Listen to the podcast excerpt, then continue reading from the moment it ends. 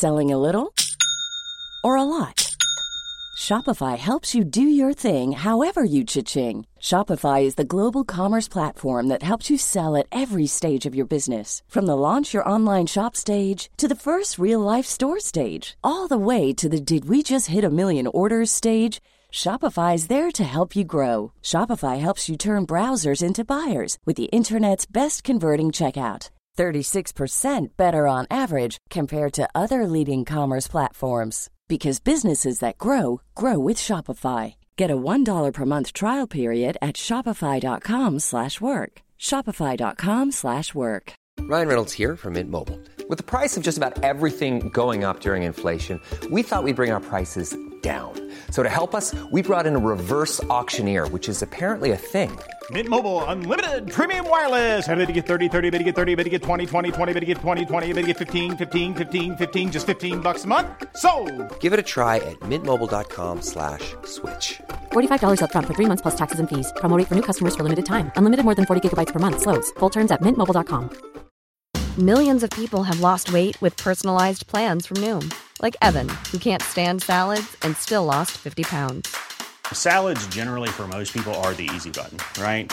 For me, that wasn't an option. I never really was a salad guy. That's just not who I am. But Noom worked for me. Get your personalized plan today at Noom.com. Real Noom user compensated to provide their story. In four weeks, the typical Noom user can expect to lose one to two pounds per week. Individual results may vary.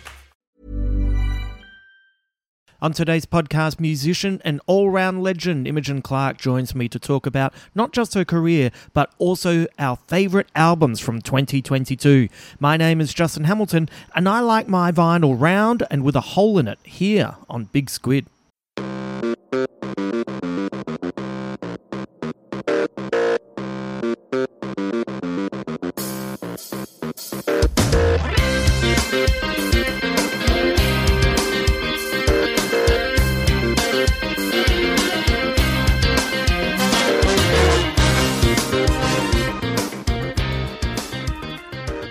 Thank you for joining me today. My guest is musician Imogen Clark, and we had a wonderful chat about her career, her music, the way it's changed, and the reasons it's changed. And we also discuss our favourite albums from 2022. And at the end of last year, I invited my listeners to share their favourite albums as well. So you'll hear what some of the Big Squid community were getting into as well. Uh, I've been trying to hook this up for ages. Uh, Imogen's been really busy. I've been all over the shop. So finally getting this to happen was fantastic. And she was great. I'd love to get her back on. We had a really good time. And I think you'll really enjoy this podcast as well. A quick reminder for friends in Adelaide my new show, Little Victories, opens next week at the Rhino Room and will be on for five shows only. That's right, five.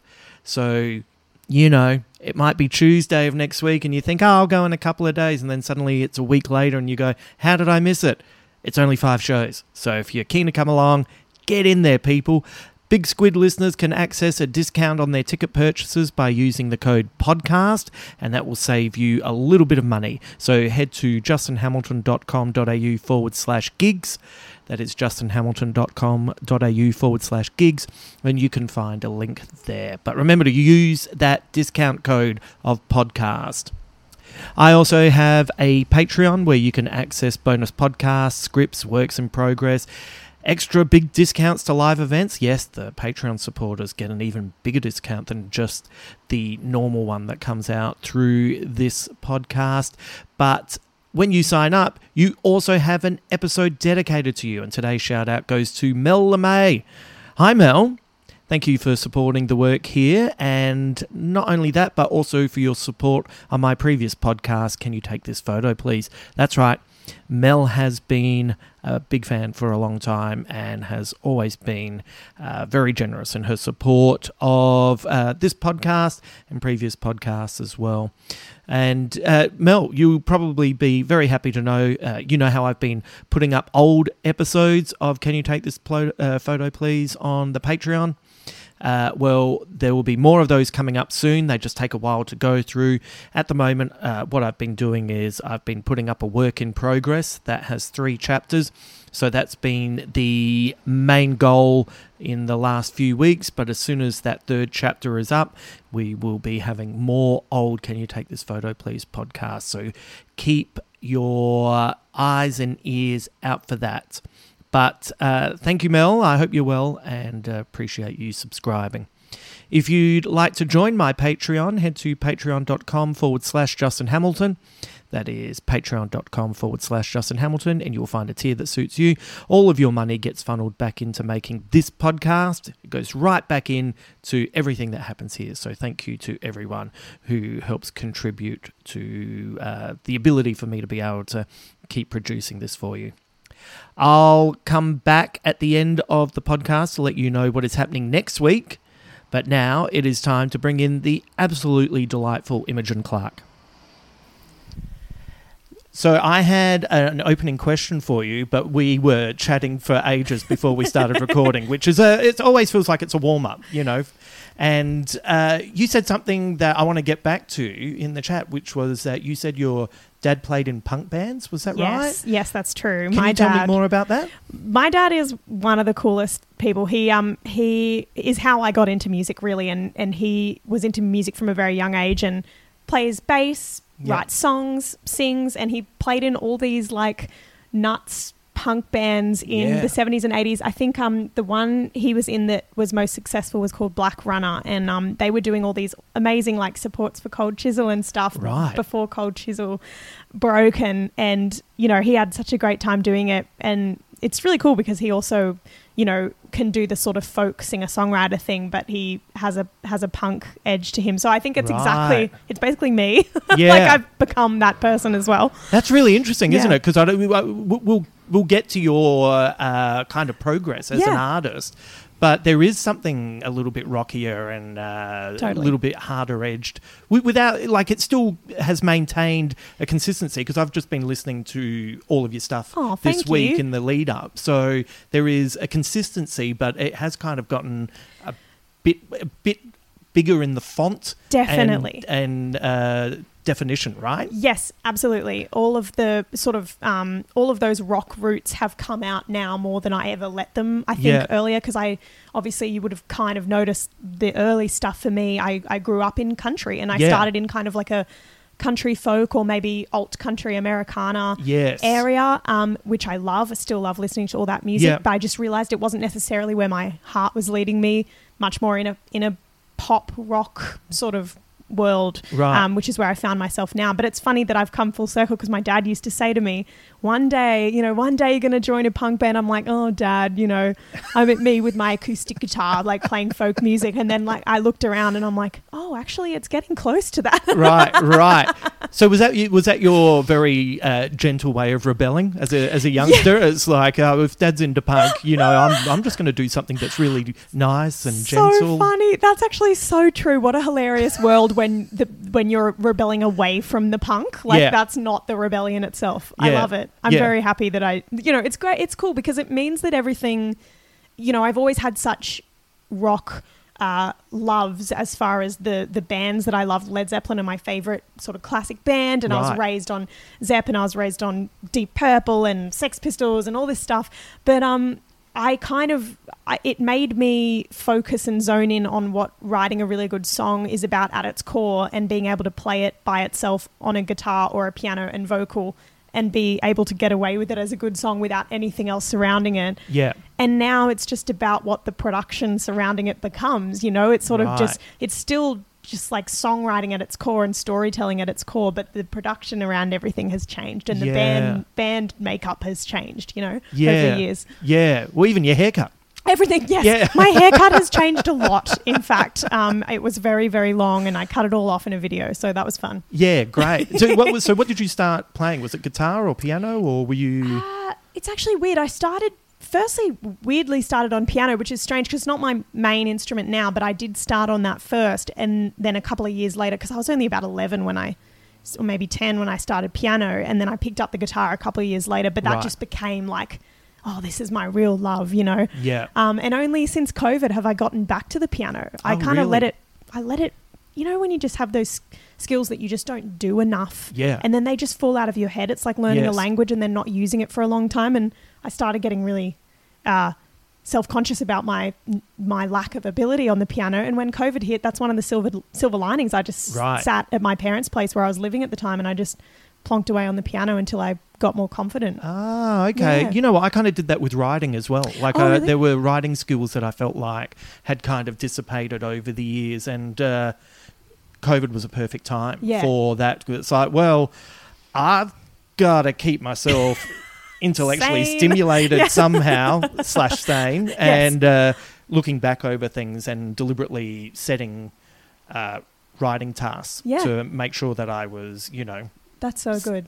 getting it back up to speed. it's great because you're you're escaping from the confines of your apartment when Yeah. you go into a, something like that when you're writing you know you can get away from the fact for a minute you can get away from the fact that you're stuck inside your apartment Yeah. you know Yeah. you can't do any shows or go anywhere. yeah, anywhere you can lose yourself in a in a thought, and it's uh, Yeah. and it's really freeing, and it also revitalizes you when you have that moment of like, no, it's, I'm still in my lounge room, exactly but I'm in a much better mood for oh my god so so true the amount Yeah. of times i was like i don't I just want to give up on today. Yeah. Um, and then I would sit down and play the piano, and maybe like something would come out that I and I would I would just write a song. And Yeah. throughout COVID, I I was disappointed in myself for not writing as much because I just Oh, the- it was, oh my it was God. hard though. You So know, like like so many uh, creative types were angry at themselves because Oh. because it, your initial thought is well your your initial thought is ah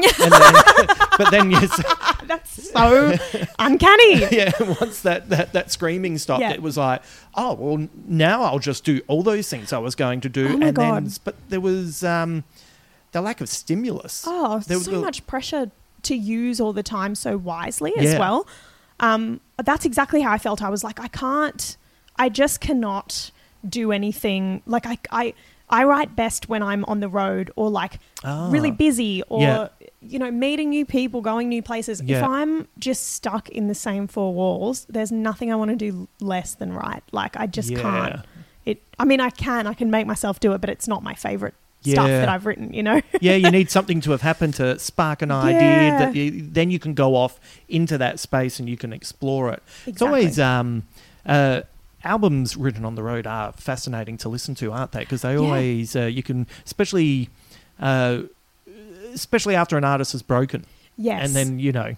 Like uh, sometimes it can delve into cliche of Yeah. uh, they go from here's my new album Yeah. and the next album is like I'm lonely on the road but uh, but they can because they're on the road they can be coming into contact with different uh, uh, just different uh, ways of looking at things and suddenly the, the next album can have this harder edge or or something That's so true. It's in, it's so interesting. Like I feel like it's kind of annoying that the time you want to write the most is the time when you're the busiest. But it, Yeah. I always find like it artists when you know they've written the album on the road, it feels very like there's an urgency to it, or like Yeah. maybe like a just a knowing themselves really well. Like there's a sense that they know themselves really well. Because for me, I don't know, I'm sure it's like this for a lot of other artists, but I feel like I am really in the zone of like who I am and what I want from life and the the the peak level of confidence that I can achieve is when I'm on the road. Right. So like I will be also writing at my best because I'm like I know what I want. I know what I want to say here and this Yeah. song would be great and I don't have any inhibitions about writing this song that might have scared me before.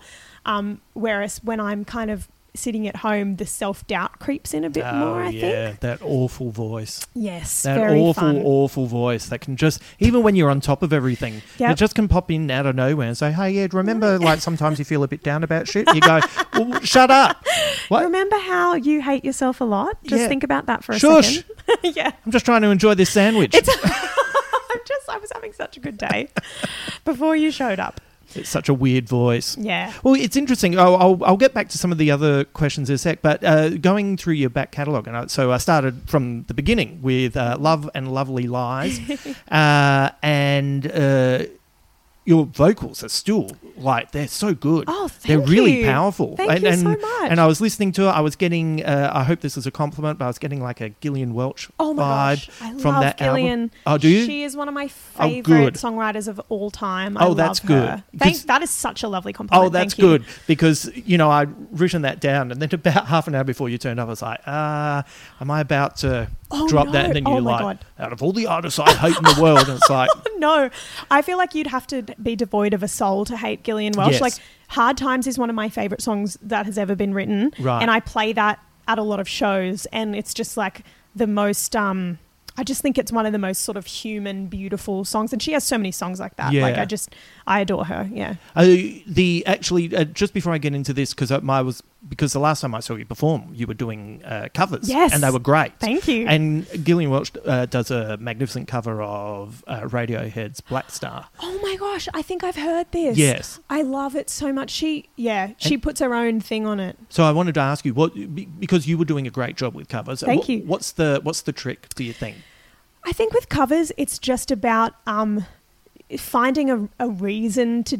Every cover you pick, there should be a reason that you do it beyond just that you love the song. Like, Yeah. I think maybe there kind of needs to be a. It has to be coming from your voice still. Yeah. Like, and you have to kind of relate it to your own life in a way to make it feel more authentic. But then also, kind of maybe putting your own musical spin on it Yeah. is really fun as well. Like one of my favorite covers is um, uh, Ruston Kelly does an amazing version of Teenage Dirtbag, and Right. it's like just this open tuning kind of harrowing soulful way of singing this like really kind of makes it this really downbeat kind of sorrowful song Right. that in in its original form is this like upbeat you know super you know teenage movie vibe banger Yeah. and you're just like this is so interesting like the, the way this song is being done is so different and he's put his own voice to it and it's given it a whole other meaning so i think that's kind of the most important part of a cover Yeah, I love a I love a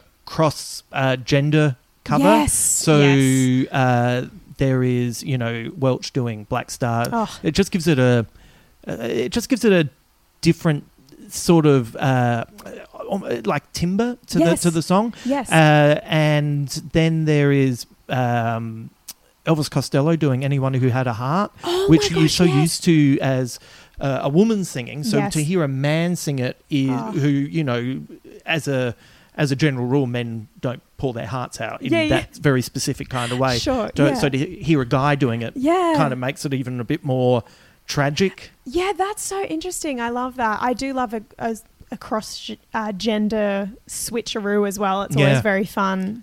And the, uh, the I got into Bryan Ferry in Oh, wow. lockdown, and his Cool. first album is full of covers. Oh, and his awesome. his cover of uh, "It's My Party and I'll Cry If I Want to" is an absolute delight Oh my god, I have to listen to that. it's it's somehow hilarious and sincere Yeah. and lounge lizard and 100% him That's and amazing. it's it's all of those things that's so, fun. I love that. um so but getting back to your album uh, i love the single you'll only break my heart oh, thank you. and then i'm listening to it and then i was like you must have been so young because you're still so young and uh, do you know what i mean so i'm listening to this and then i was and then it just kind of dawned on me Yeah. so um wh- where do you think your writing maturity comes from That's well. Firstly, that's a lovely compliment. Thank you so much. I think I was maybe twenty or twenty-one when I made that record. Maybe it was over those two years. Um, and I think, look, I I think maybe part of it is genetic from my dad Yeah. because I and I and also um, you know, grew up watching him write songs. Like I used to sit in the studio. We had a little home studio at my my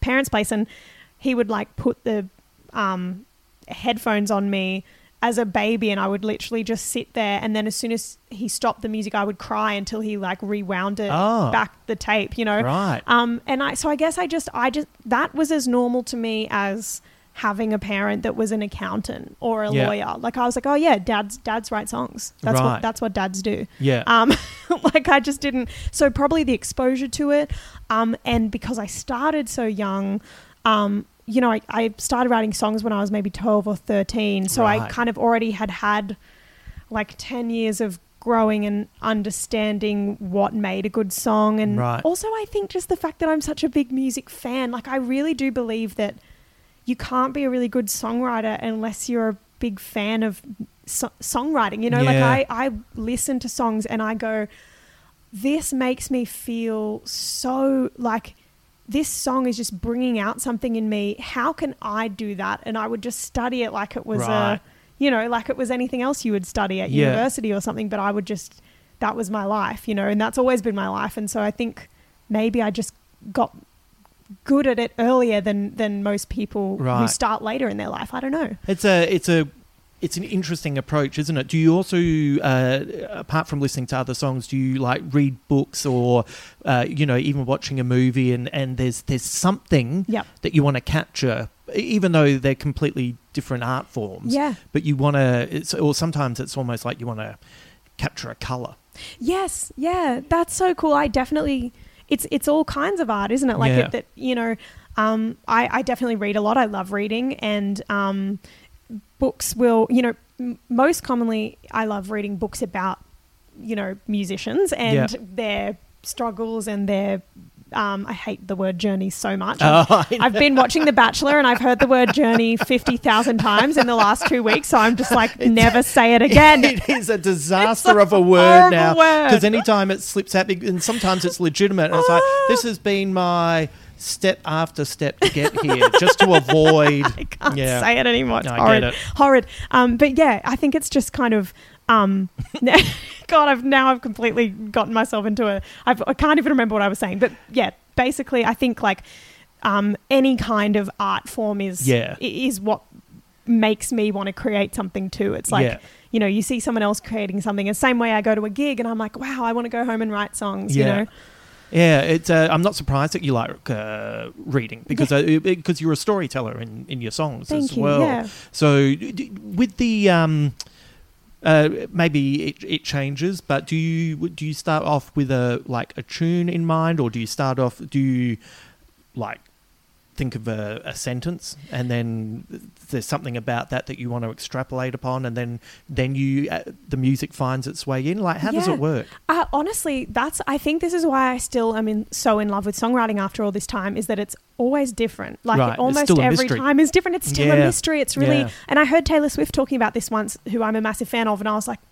That's that's exactly how I feel. It's always a mystery. It's never the same twice. It's, Yeah. It keeps you guessing, and it's really fun because sometimes I will, um, you know, I like to write to title a lot these days, where I will come up with a title and then I'll write the song based on the title, or just one sort of theme um, or one line, and I'll write the song based on that.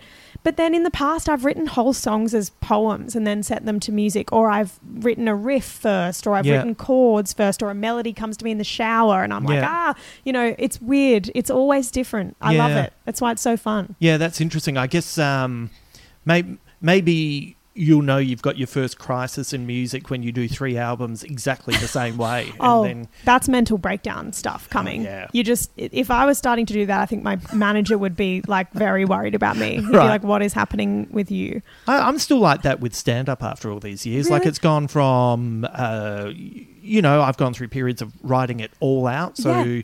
and then, uh, and then deconstructing it into lines to memorize it, and then it, then it was just the lines, and then for a couple of years I didn't, I didn't write at all. I would just write words, and then I would work it out on stage and but it, it's constantly changing and going back and forwards and uh, and and yes thankfully that is a thing because otherwise i think i would be nuttier than i am now Yeah, and so bored with So it. Like, bored. wouldn't you get bored with? I mean, it's the same way that I feel like I would be terrible at pretty much any other job ever.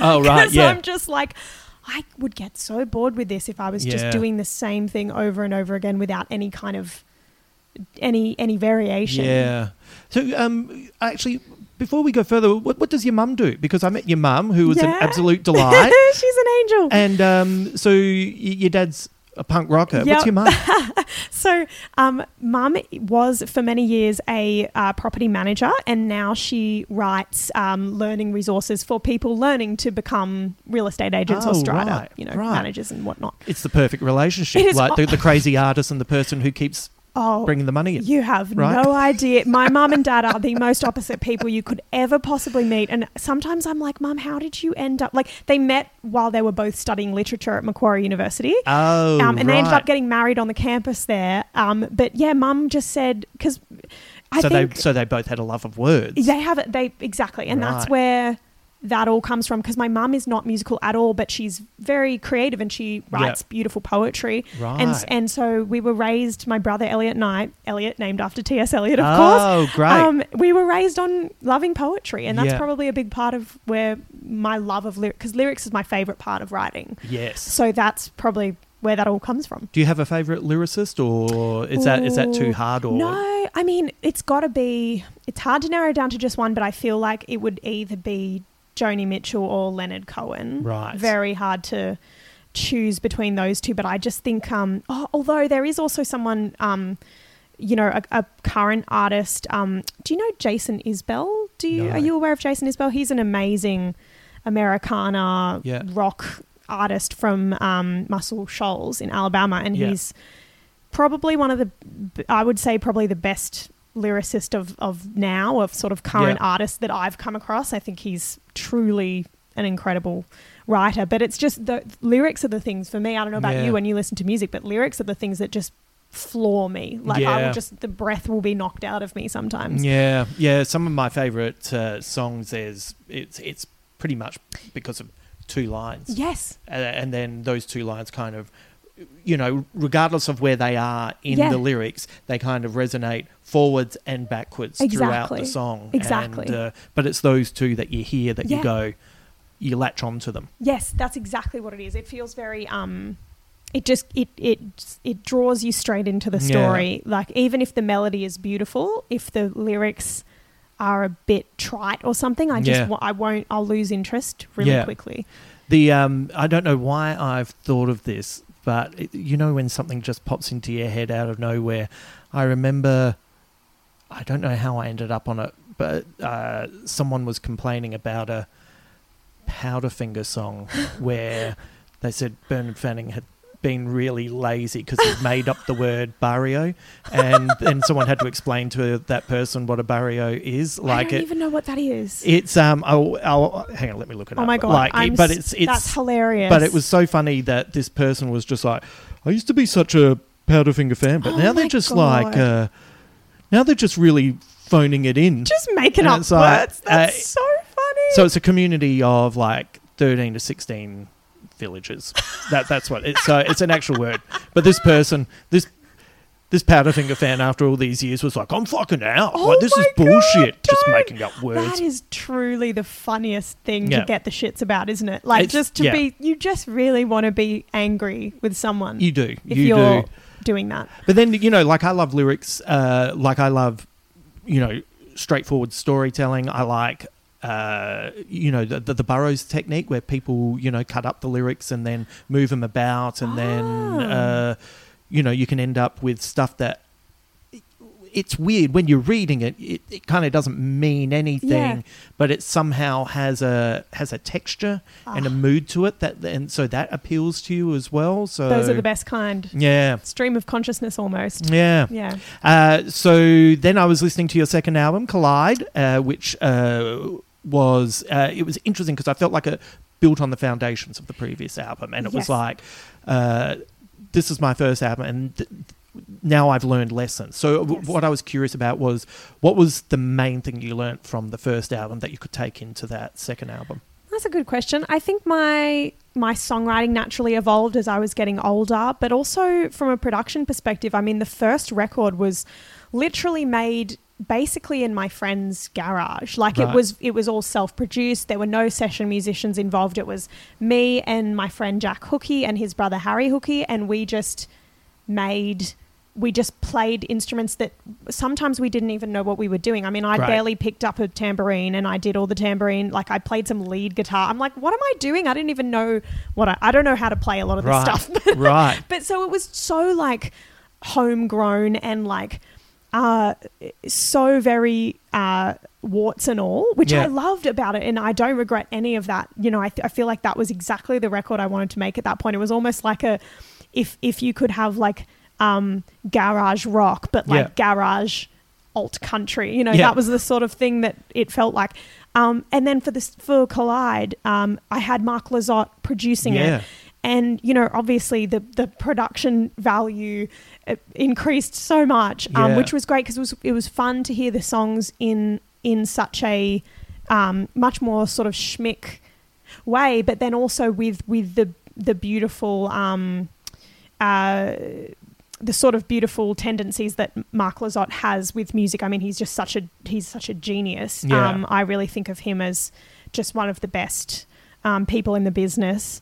And uh, he so he kind of had his magic touch on everything, which was which was beautiful. And I think between the two records, as well as just learning how to write songs a little bit better and sort of you know evolving all the time with that, I think I knew more about myself. I'd had more experiences. I'd you know I'd kind of learned. I mean, the first record is very much about just be a hopeless romantic and jump on in even if you get hurt it's okay and then the next record was like but sometimes maybe guard your heart a little bit as well Yeah, yeah. I was very much like, oh, I've lived a little bit now. Yeah. Um, maybe it's not always good. Maybe sometimes be wary of who you trust. Oh, um, no. So all those stories started to creep in. the, the the tragedy of life experience. Yes, the yeah, the tragedy of like kind of actually having your heart crushed a few times and going, oh, this isn't fun. Actually, I just didn't sort of realize Yeah, this is a bummer.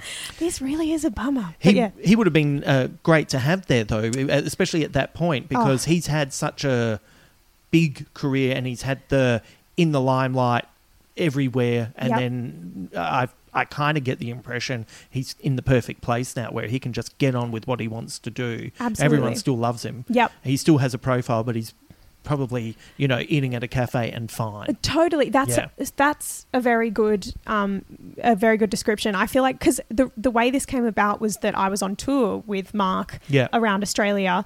Um, Was that your first big kind of tour? Or? that was my first big support tour for Yeah. anyone. Um, you know, I'd always kind of wanted to be not just one-off supports. Like I'd done a lot of one-off supports for big artists that I was so happy about, Yeah. but I really wanted to follow someone around Right. the country on Yeah. tour, and I ended up doing that. Yeah, I learned so much. I ended up doing that maybe three times in total with Mark, with you know the Diesel with uh, Diesel as a band, but then also like uh, Diesel solo, and it was very, it was so amazing because I watched the show every night without fail, and I had the best time. And Mark was so so kind to me, like not in the way that you hear a lot of like those rock and roll artists from his generation who can be very um, dismissive of of young women Right. in music or Right. whatever. He was n- he was the opposite of that. He was so so kind and and he just said, you know, well, if you ever want to record together. And I was like, yes, I do. Let's do that now. Uh, Yeah. So it was it was really perfect, and he was a great person to have around. Not only because he's an amazing guitarist, so a lot of the guitar work on there. In fact, I think probably all of the guitar work on there is him Wow. um, the all the lead stuff, um, but also just just a, a very encouraging person. Like he always, I'd go, oh, you know, should I play this rhythm guitar part, or maybe you should play it because you'll be you'll be better at it. And he was like, no, it's your record. I want you to be on it. You know, I want Yeah. you to be on it as much as you can. And he was very very kind to me. I'm so I felt very very privileged to be under his wing. I'm telling you here and now, there are women my age that I'm friends with that are going to be rapt to hear that story because they still love him so much and still have Oh. that, you know, that Of decades course. old crush. so, and when you hear stories like that, it, there's this like, it's like, I knew I was right liking him all these years. So that story's going to go down a treat. That's so funny. It's it's true with a lot of the women at the shows. They they go a bit nuts. Some of them Yeah. they're like, I have children now, and this is my one night Yes. to be a teenager again. And they put on their leather pants and they Yeah. put on their stilettos, and I'm like, go off. I get so excited for them. They Yeah. get very drunk. Yes. and it's very fun. Yeah, yeah. Uh, pulling out, uh, hoping that they can still get shakers, Yes, things like that, right? absolutely. That's exactly what it is. Oh, that's really cute. Um, so uh, the, the two big singles from that album, uh, "Late Night Girl" and "High Tide," were fantastic. But my favorite song was "Too Late." oh, you. Yeah, I really loved that. And there was something uh, about it that when I was listening to it, because the way I was listening to the albums was just, you know, like you meant to do it Yep. in the dark with headphones on. right? Perfect. I love it. I love it. Uh, it, it sounded cinematic to me. Like it Oh, felt thank like it could have been as part of something. Oh. And so I was wondering, like, uh, is that something that you would ever go into? Like, if you were given the opportunity to write songs for a movie Oh. or create a, a score, is that something Oh that you'd gosh. be keen to check out? I would love to do that. And Yeah. I've, I've, you know, in the um, multiple musician biographies that I've uh, read, a lot of them talk about having those opportunities in their Yeah. career. I think Carole King, maybe Yeah. Tom Petty, Bruce Springsteen, a lot of them have done that Yeah. sort of thing in their life. I would- would love to do that. And I definitely can um, see that song in a movie. And it is, we did really want to create that atmosphere of it being this really sweeping, cinematic kind of um, love affair that it, that just happens too late. You know, you Yeah. just you just miss out on uh, being with a person because Yeah. you met them too late. And Yeah. sometimes that sometimes you meet the right person at the wrong time. at the wrong time. Yeah. And sometimes you meet the wrong person at the right time. That is and, true. And then, and then you end up dating them and you go, oh, no, Yeah. no, I, I confused the timing. it was good timing, but you're the wrong person. Oh, yes. Oh my God. That's I feel that very much. That is uh that's an interesting uh people don't kind of talk about that. Like sometimes sometimes something just doesn't work out. Yeah. Uh and it's it's not anyone's fault. Yeah. It's just and it, it's a very hard thing to because a heartbreak is so personal. Yeah. So to kind of be able to look around and just go, "Ah, they're they've got this going on, Yeah. which is legitimate to Yeah. them, and I've got this going on, which is legitimate to me, but they're pressing against each other. yes. And it's just not going to work. That's so true. Yeah. I- as a person, I don't really believe that.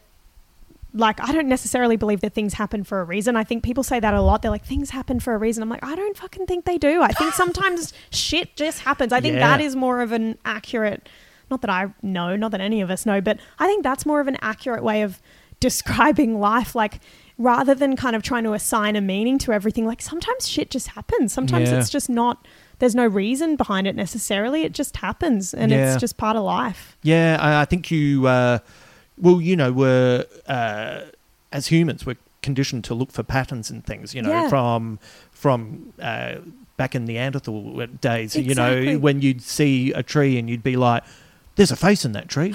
it's a spirit talking to me, you know, that kind of thing. And so I think we do, you just kind of end up in these uh, situations. And yeah, it's fascinating because th- the timing is such a. Because sometimes people are weighed down by their lives Yeah. and, they, and they can't, for whatever reason, whatever it is, whether it's work, another relationship, Yeah. or, or uh, they've got plans that they're, that they're halfway through Yep. and they can't get out from it. Yeah.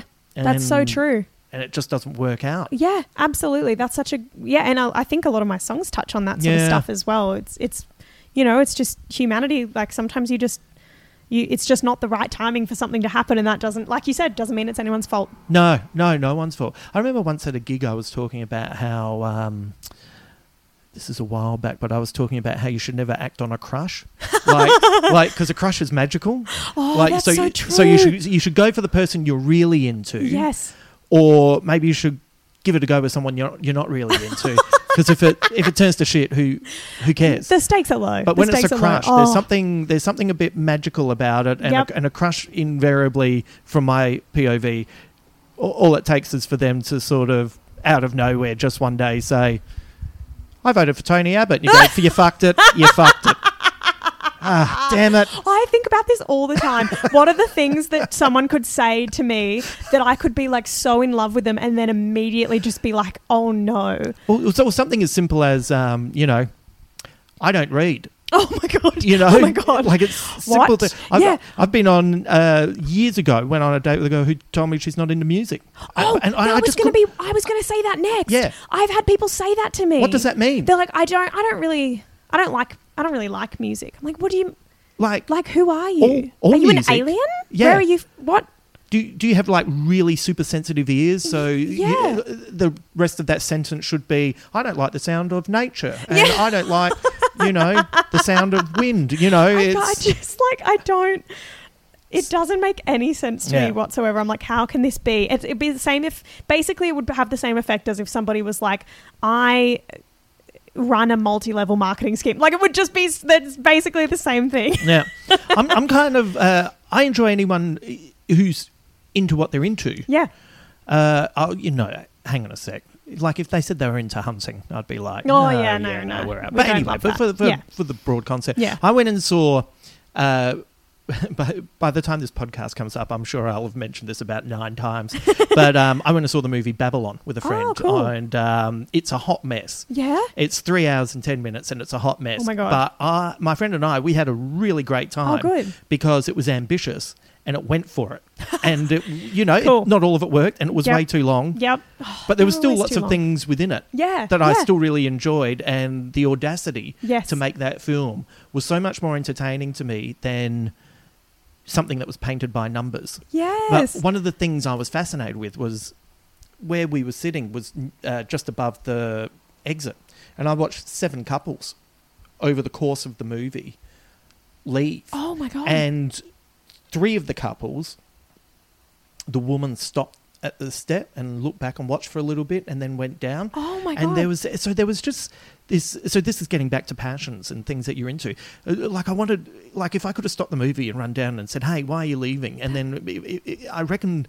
Like I'm taking a guess, but I Yeah. reckon it was the guy most of the Oh. time, and I, I would I wanted to say like even even on a shallow level, can't you just enjoy Yeah. looking at Margot Robbie? Yeah. Like, can't you just, Just- enjoy looking at Brad Pitt? Yeah, or just like maybe, I mean, I, this is obviously assuming that they didn't do this already, but like make sure that you the your partner doesn't want to stay for it or whatever. Like that's Like- very annoying. Oh yeah, can't you fuck off and yeah, leave you her there? like I'll she, stay here with my fucking iced coke. Yeah. Like shut up. Yeah, you go down and get on your phone and go, oh yeah, I'm just going to look at the other things. Like anyway, no, so I find that makes me mad. yeah, that makes me mad as well. Yeah. But it also made me love the movie more, probably love more it. than it deserved. I love that. No, that's great. so I'm standing great. by this film. I'm going to go see it now. I should. I should see it. Yeah, look, let me reiterate, it's a hot mess, but it, hot mess. but it's it's also great.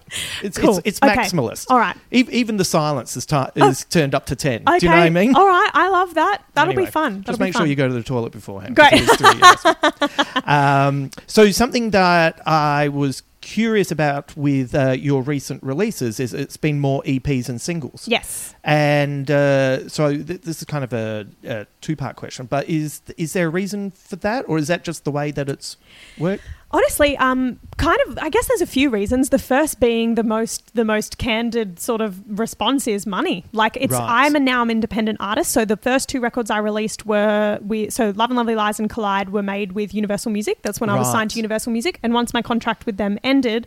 I have been independent since then, and obviously Right. with COVID and everything that's happened, sometimes you know, obvi- I mean, from a money perspective, it is easier to make EPs, obviously, just because they are far shorter than Yeah. full records um, and singles. But it also there's other reasons for it too.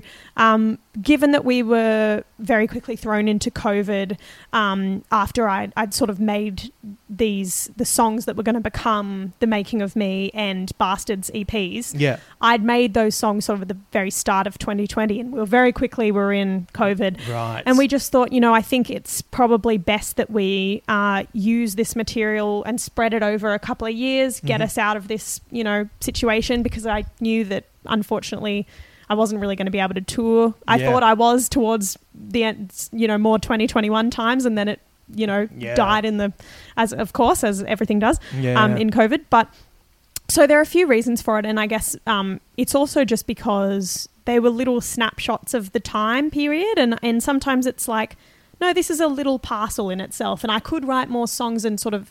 Or I, had plenty of songs in the bank. I could have added more, but it's like it feels like a parcel in itself. It's Mm. like a little, it's done. But I am currently writing for a new record, so that's kind of exciting. A new full record, which Yeah. is which is my will be my first full one since 2018. So a lot of stuff has happened. yeah. Well, I wondered if it was part of the, uh, you know, because you've been prolific as well. Oh, thank and you. so there's, you know, like, uh, uh, it, it, it keeps you out there more. Well, that's the other part of the reason. great. Yeah, Yeah. absolutely. It's like you can you can release an EP more frequently than you can release an album. Yeah. Um. So it kind of felt like, ah, here's a little taster this year, and then there's a Yeah. little taster next year, and rather than going, here's twelve songs, and then I'll be quiet for the next two years. You know. Yeah. Um. I like to sort of release stuff as much as I can, but.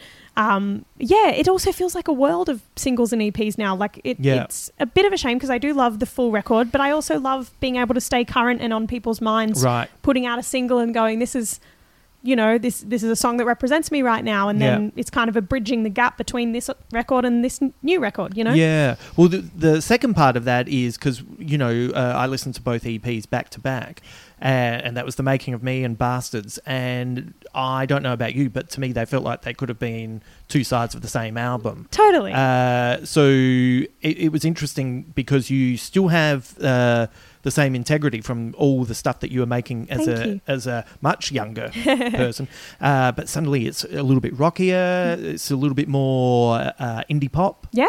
Um, was that a conscious decision, or was that is, is that your dad just kind of popping through and you looking and you're going, well, that just happened? yeah, totally. I Yeah. mean, honestly, it was never something I never set out to go.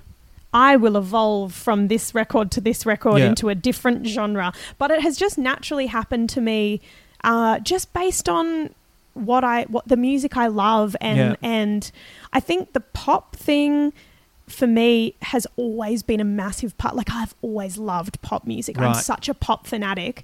Um, but I always was like ashamed of it, like it was a dirty word or something. like Oh, I couldn't. I don't know if it has to do with like. I don't know when you're in school and you you like I ha- had a lot of like male friends in school and I, I felt a bit like maybe it was uncool pop music was uncool Yeah. and everyone thought Taylor Swift was so uncool and I was like oh I actually really love that Yeah. but maybe I can't be open about it because maybe I need to be like inverted commas cool. Yeah. Um, but I have never been cool, and I am not about to start. I'm nearing thirty. It's too late for that. I'm not interested. Hang so on a I'm, sec. You're, you, you, you- you're a couple of years off. I'm a couple of Uh, years. yeah, off. yeah, yeah. I've been saying I'm Never- close to thirty for like five years. Yeah, I was don't know about what's wrong say, with me. Like, uh, don't, don't round up. I'm not always round up. Right, Always round down. Yep, Always right up up. Until you're 29, you know, and Yep. you, there's a couple of hours before it That's clicks over to your birthday. You are 29. That's a good point. Thank you for thank you for reminding me of this because I do I, I do the dirty on myself all the time all the time in that regard. But yeah, I think I just was afraid of it. I was like Yeah. afraid of embracing it, and something something clicked in me, and I was like, why am I hiding this? I love pop music. I love Yeah. synth. I love the '80s. I Yeah. love Taylor Swift. I love all these new artists that are like coming out of the woodwork that are you know just embracing all these old and new elements of pop. And then the rock thing probably just comes from all those roots, you know? Yeah. Um, and combining the two, feeling like, you know, I can get on stage and like sort of like just shake everything loose and just really scream into the mic and make it really big and rocky. But then I can also kind of do these very, um, you know, have these synth tracks going. Yeah. And, you know, it's, it's just a really fun combo for me. Yeah. Well, you know, it's uh, uh, getting back to uh, the, you know releasing EPs and singles because I. I really loved I Got Dumped for Christmas. Oh my God, I thank thought, you. I thought it was fantastic. and it, it, it really sounds like a you like when for people who haven't listened to it, go and check it out because it's it sounds like a perfect English rock pop Christmas song. Do you know what I Thank mean? Like it's it, it sounds like it, but then it's also got your lyrics in it, and it's got you you. know, and that's what you were talking about, basically, isn't Yeah. it? All these different influences coming together. Exactly. That's such yeah. a great song. Oh, thank you so much. That was such a fun song to write. We Yeah. literally just not Phil Barton and I wrote that song. We knocked it out within I think maybe two hours. It was done. We were like, "Yep, cool." Oh, great! I love stories like that. It's so fun. It never happens like that. Like I find it rarely happens like that, especially if I'm writing by myself. But Right. we both just went. I walked into the room. I was like, "I've got an idea. I think we should write a Christmas song, and I think it should be called "I Got Dumped for Christmas." And he was like, "Oh, this is great." We Yeah. just immediately we were right on top of it. It's so fun. Thank it's you. It's a really fun song. Thank you. Uh, I'll, I'll only hit you with a few more questions, That's and we'll get into uh, you know your favourite albums of uh, 2022 and Awesome. what uh, some of the listeners were uh, suggesting. But um, uh, getting back to your writing, it's uh, it's really honest and powerful. And I you. wondered if uh, have there been times when you second guess yourself and you think, "Am I putting too much out there?" Or do you sometimes listen to a song and think, "Damn, I thought I really went for it, but I." Actually could have gone a step further. I've done both of those things. Yeah. Um, I think I think with I've always been a chronic oversharer. Like I just I've always kind of loved to be self-deprecating and dorky and laugh at myself and share like at my gigs generally um my original shows I'm very like open with people and Yeah. um, and I kind of I love that, so I like my songs to reflect that, and I try to quell the fears of of thinking, oh, you're sharing too much, because to me, like Joni Mitchell said, the closer you get to your heart is the closer you get to everyone else's. Yeah. So, like, if you are just being so honest with yourself, it's very easy for other people to see themselves in it and to to feel really connected to the song. Yeah. So I try to quell those feels, but fears, but occasionally I go like, "Is this too much? I don't know. I don't. I don't know anymore. It's I've hard, lost isn't the it? sense of it. I'm not sure. Well, then also, like, uh, it, that, that's such a great uh, quote from Joni Mitchell, and Yeah. it's and it's funny because, um, you know, like sometimes you can put something out there, Mm. and someone will criticize you for it, and they'll be like, "Oh, that's too much. I can't believe you did that," and then and they'll be and you'll be like, "Oh," but then weirdly. That might also be the thing that four other people have said. Oh, that really touched me Exactly. and that really meant a lot to me. So sometimes, sometimes even someone being negative says more about them Yeah. than them not feeling comfortable with it Oh. than it is with what you're doing, and and in a- in a way, it's still done its job, right? Yeah, exactly. It's also a bit like if you have if you don't like it, that's that's fine. Yeah. Like you know, just don't don't listen to it. Yeah. That's also okay. Well, Like maybe don't tell me. yeah, maybe don't tell me. I, that's I have a, a post-it note stuck up on my bedroom wall that says um, I'll I'll only basically paraphrasing um, a quote from Brene Brown's book um, Daring Greatly, where she says, you know, it's she quotes a um, a Roosevelt quote where she's saying like, um, what's the quote? It's something about like I will only take advice from people who are out in the arena getting their ass kicked on a daily Right, basis. right, You know, yeah. same as me. You know, Yeah. like if I'm putting something out there Yeah. and someone sits back on their armchair and goes, "Oh, you know, that's really shit." You know, what Yeah. you put out there is really shit. It's like, all right, mate, let's see yours then. Yeah. Have you seen the movie The Menu? No, Can I ruin a little bit? please. There's I uh, love spoilers. Oh, okay, all right. There, there's a there's a there's a foodie in it, like Cool. a really full on Yep. guy foodie who who pontificates about food Great. and blah blah blah blah blah. Anyway, to cut to the crux of what I want to tell you is uh, the the chef gets him up in front of everyone to cook a meal for us. Oh, I love that and so much. And I was sitting there and I was like, man, the amount of assholes that I would love to go, oh. okay, I'm going to take you down to perform to Oh. 500 people and I want you to do a tight five. Oh my God. and then I'm going to sit there and judge you. choke on my Schadenfreude. Oh my That's god! what I'm going to do. Honestly, this is I feel this so much as a musician, and then Yeah. I look at people who do stand-up comedy, and I'm like, that is literally the most out there you can put yourself. I think, in my mind. And it is terrifying to me. And the, the heckling is way worse as well. Like, we Yeah. get heckling in music, but like, I feel like the heckling in comedy is so much worse. It's uh, uh, I'm going to knock on wood before I say this. It's not as bad as it used to be. Okay. And I'm lucky that I was too young and naive when I started to realize how bad it could be. Okay, good. Yeah. Do, like if I Yeah. if I'd started with any more life experience, I would have like, what the fuck? I'm What's not doing happening? that. Yeah. Yeah, there People. there are times when you think, oh man, I wish I had a guitar that I could just plug in and play over the Just top of someone. Stop. Yeah, just yeah. I sometimes God, there was there's been some But been but- some times. Yeah, but there is there is a people not liking your stuff's fine. Yeah.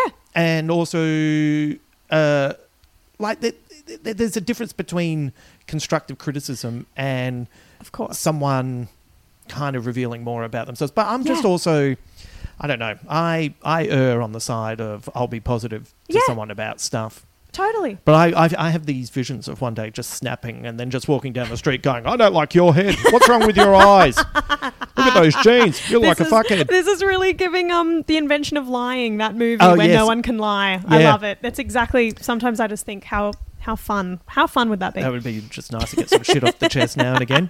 Um, the oh the oh so the song First Class Man was beautiful. Thank you. And uh, got to work with Colin Hay. yes. So Oh, that's such a beautiful and personal song. And I don't know if you would like to talk about it. You can talk, talk about it as much as you like. thank you. Um, but uh, what's the most important thing? Because I guess you learned a lot from Colin. Yes. But what's what's the thing that probably stands out the most?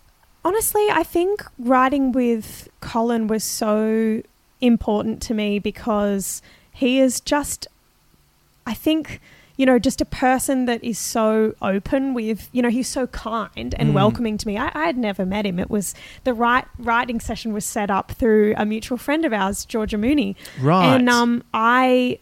I just walked in there absolutely shitting myself because Yes. I was like, this is my hero. I've listened to Overkill probably more than 50,000 times in my life. It's Yeah. one of my favorite songs. It's the song I listened to that made me first realize that maybe I had anxiety. Like I listened to that song and I was like, "Oh, I think this song is about anxiety." Like and that's how I feel. When you're ready to pop the question, the last thing you want to do is second guess the ring. At Bluenile.com, you can design a one of a kind ring with the ease and convenience of shopping online. Choose your diamond and setting. When you find the one, you'll get it delivered right to your door. Go to Bluenile.com and use promo code LISTEN to get $50 off your purchase of $500 or more. That's code LISTEN at Bluenile.com for $50 off your purchase. Bluenile.com code LISTEN. Everyone knows therapy is great for solving problems, but getting therapy has its own problems too, like finding the right therapist, fitting into their schedule, and of course, the cost. Well, BetterHelp can solve those problems. It's totally online and built around your schedule. It's surprisingly affordable too. Connect with a credentialed therapist by phone, video, or online chat, all from the comfort of your home. Visit betterhelp.com to learn more and save 10% on your first month. That's BetterHelp, H E L P. Right. all the time. Like it was a pretty big deal for me to write with him. I was so excited, but he was he just uh, immediately in the room made me feel like he was not Colin Hay, big deal songwriter, amazing, iconic performer.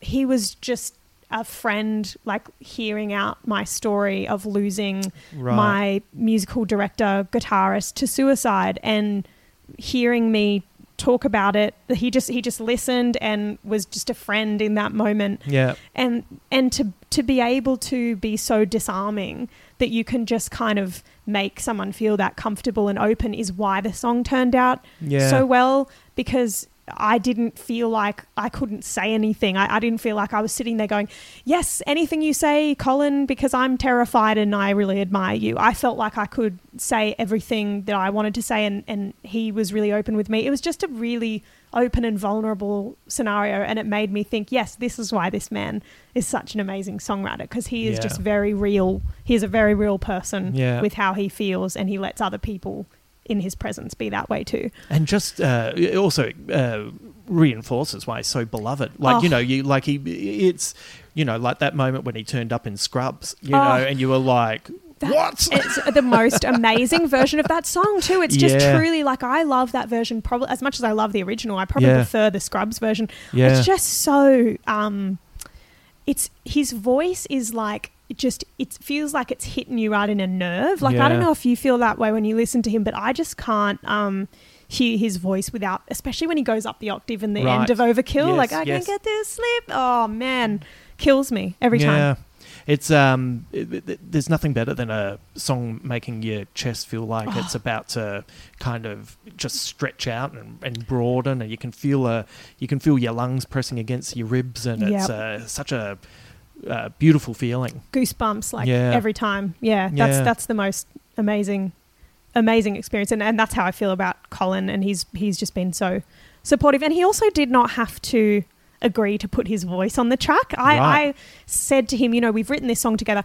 I am recording it, no pressure, but if you would like to be on the track, I would I would die essentially Yeah. is what I said. I didn't say it quite like that. I was more diplomatic. But he said he just was like, "Yeah, sure, give it to like I'll, you know, I'll send you something back." And there's a call and response. I just said, "I will perish if you do this." Yeah. Um, but he sent it back, and there was a call and res- there's a call and response sort of part where he sings basically as as Glenn, who is the the subject of the song, Glenn Yeah. Hannah, and he says, "I never meant to leave you. It was out of my hands." Yeah. That was not in the original song that we wrote. Oh, really? I, uh, Oh. he, I know, right? I know, Yeah, right? that's so I- good. It was. I you should have seen it. I was. I we sent the song off to him without that in it, and we said, "Please do whatever you want to it. Like, put put harmonies in, sing Yeah. anything you want. He put all the harmonies in, and and when it got to that part in the song, and I wasn't expecting it, and his voice came in like like Glenn from Beyond the Grave. Yeah. and it just I all the hair stood up on my arms and the back of my neck. And I was listening with my mum and dad, who both love Colin Hay, and we went, "Oh my god, he sent back the mix! He sent back the mix!" We're sitting there listening to it, and that came in, and my mum and dad and I all just looked at each other, and my eyes filled with tears. It was honestly one of the most Wow. profound ex- musical experiences of my life, just in my lounge room. You know, Uh, for everyone listening, uh, Imogen just watched all the hairs on my arm stand up as she just told me that. So that is, uh, if, if you have not heard the song, go and have a listen to it and keep that in mind because it's already a beautiful song and that he added that's like, whew, oh, thank yeah, thank you. I really, that's I- great. Thank you. Yeah, that was just an amazing addition. I was like, I can't believe he. It was like he just thought of it like it was nothing. And in his email, he was like, I hope it's okay that I. Add. I'm like, I hope it's okay. hope it's okay. It's like my favorite part of the song now. yeah, what a delight. Oh, such No, a delight. He's he's another one of those uh, people that you know everyone knows that he's great, but you just keep hearing great stories, and Oh. everyone's like, "Yes, I've never heard a bad word about him. I knew I was right to love him." exactly. uh, okay, one last question for you. So, artists love to take wild swings at some point within their career. If you could throw caution to the wind, and I, I'm, I'm giving you full production, I'm giving you everything that you need at your disposal, which musical genre would you love to tackle? Oh, that's so fun. I would love to sing like a whole jazz classics record or Really? something. Like, Yeah. Because I'm not a big jazz person, I have to say, but I love. You're too young for jazz, right? Like let, us get back to you in about 20 years' yeah, time. Yeah, yeah, yeah, yeah. Exactly. It's always it, it does always feel like it's Yeah. people in the like the latter parts of their career are like Yeah. maybe it's time for jazz Yes, in my yeah. life. Um, but I do love jazz. Like I love. Um, I don't love every kind of jazz, but I love the kind of jazz that is like the old timey jazz with vocals, like Oh, yeah. all of those old, um, really fun songs to sing. Like um, my dad and I always used to sing the. I can't think of who originally did it, but it's the old classic that's like. Ho ho ho! Who's got the last laugh now? It's like a Oh, beautiful yeah, old song. Anyway, it's it, they all laughed. I think it's called, and um, I just would love to do like an album of jazz standards. Yeah. I feel like that would be so weird and fun. That'd be so fun. That's great. Yeah. that's a good. Uh, that's a good answer. I've been uh, just listening to the Chet Baker album. Chet Oh, Baker cool. sings "It Could Happen to You," and that's uh, you know I quite like. That's and, so fun. And when we talk about favorite albums from last year, there's a little. There, there's almost like a call and response. Cool. But you know, I kind of uh, sometimes it's quite nice to have that uh, lounge. Loungy kind It's of music in the background while you're doing things, and, Absolutely. and it's quite relaxing. It's so relaxing. This year's been so tense. Yes. it's like I need to. Sometimes it's fun to lean lean into music that feeds that. That's and right. Then, and then there's times when you need to even, Not. even the shit out, right? very true, very true. oh, that's great. Oh, okay, well, I desperately want that to happen now. Me too. Now, right. now I'm like, oh, now you've put it in my head. I got to do this. All right. Well, let's uh, let's discuss our five favorite albums of 2022. Uh, I need to. So, I listened to heaps. Yep. But I I ended up um, I, I cheated on one album. It's a it's a reissue. Cool. And like there's albums like a like I really loved the Bjork album, but it Oh. came out at a time where.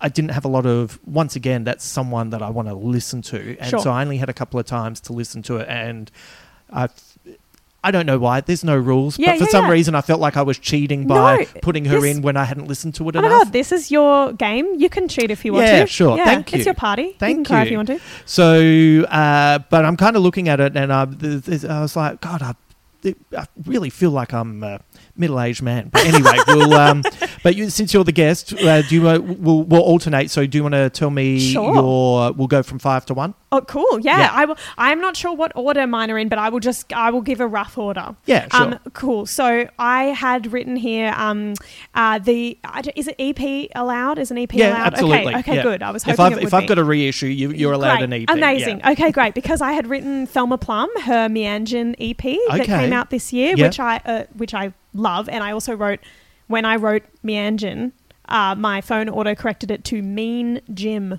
which Oh, I thought right. was probably a really cool name for an EP as well. So I thought I would include that. Hold on to that for yourself. Yes, absolutely. That's the next Yeah. name of my next record. Um, but Meanjin, yeah, it was great. Like such an amazing. I mean, I love Thelma Plum, and I, I probably saw her so many times last year. I think I saw her like three times in the one year, which Oh, is great. which is a lot. Yeah. Um, a lot for you know for an artist on the same tour cycle. Yeah. Um, but I just love her. I think she's an incredible singer songwriter, and and I love that she kind of runs this cool line between folky and really like modern pop in Yeah. her production. Yeah. So yeah, that's definitely one. Have you me. ever followed an artist around?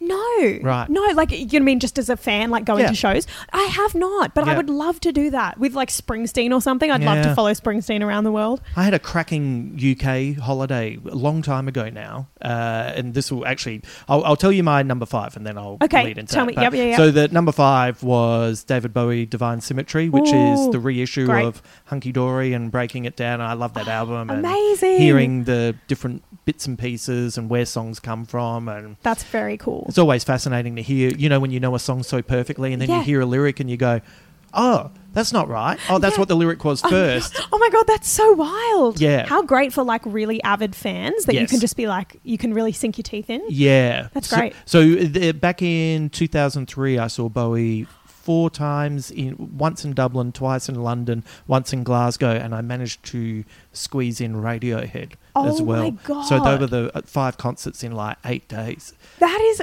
insane. and I came home pretty energized. you were like, I I'm really ready good. to live my life. Yeah. Yeah, That's but incredible. It, it's fun. I, I like seeing artists. If I know they change their set lists a lot, I, Yeah. if you can, if you know, it, it probably won't happen that much now. But when I was younger, it's like I'd go like two or three nights in a row. Yeah. like I'd see Pearl Jam two or three nights in a Oh. row to get, you know, because then you, Yeah. you know, they were notorious for.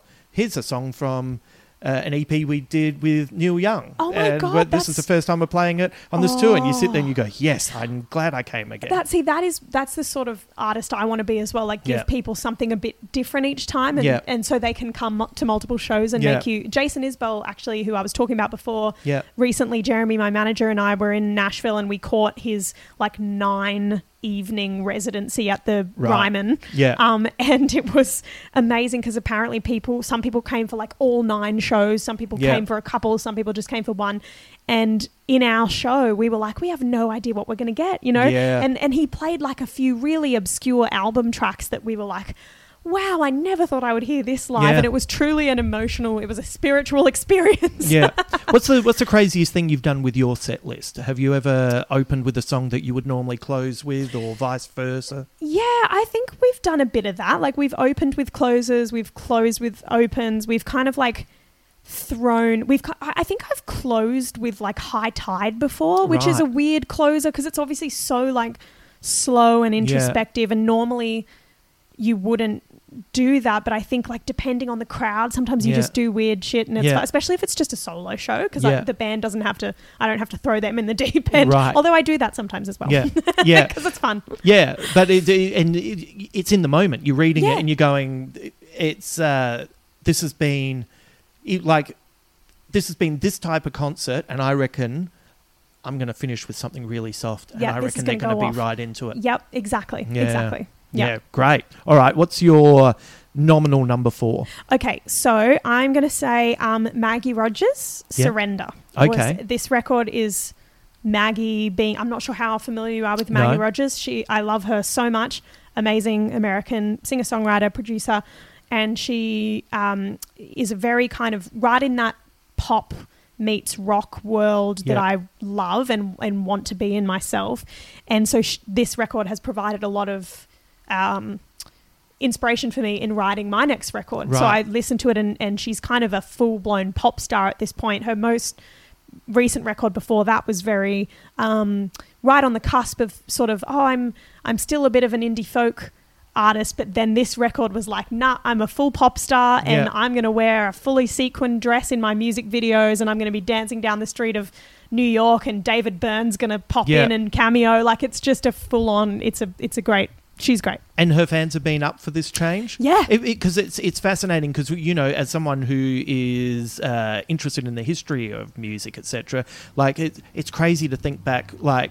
everyone calling Dylan Judas because he's playing electric. That is the funniest thing to me, thinking back. Like, I know it's a product of the times, but it's like, how wild is that to Like, expect an artist to not. And people booing Joni when she tried jazz. Yeah. It's like she's done so many albums already. Like, do you th- expect her to just be the same person forever? Like, it's Well, they do. It's amazing to me. Yeah, and and to the, the personal affront Yeah. to it.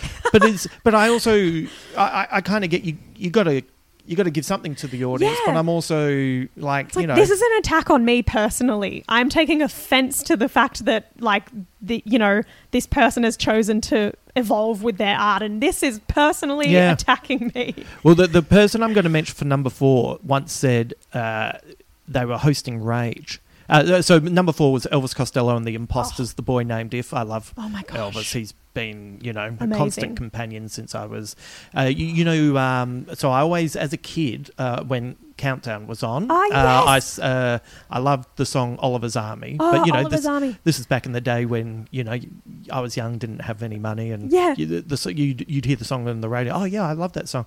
But the I was listening to the radio one day, and uh, "I Want You" came on from Oh. Blood and Chocolate, and I was like.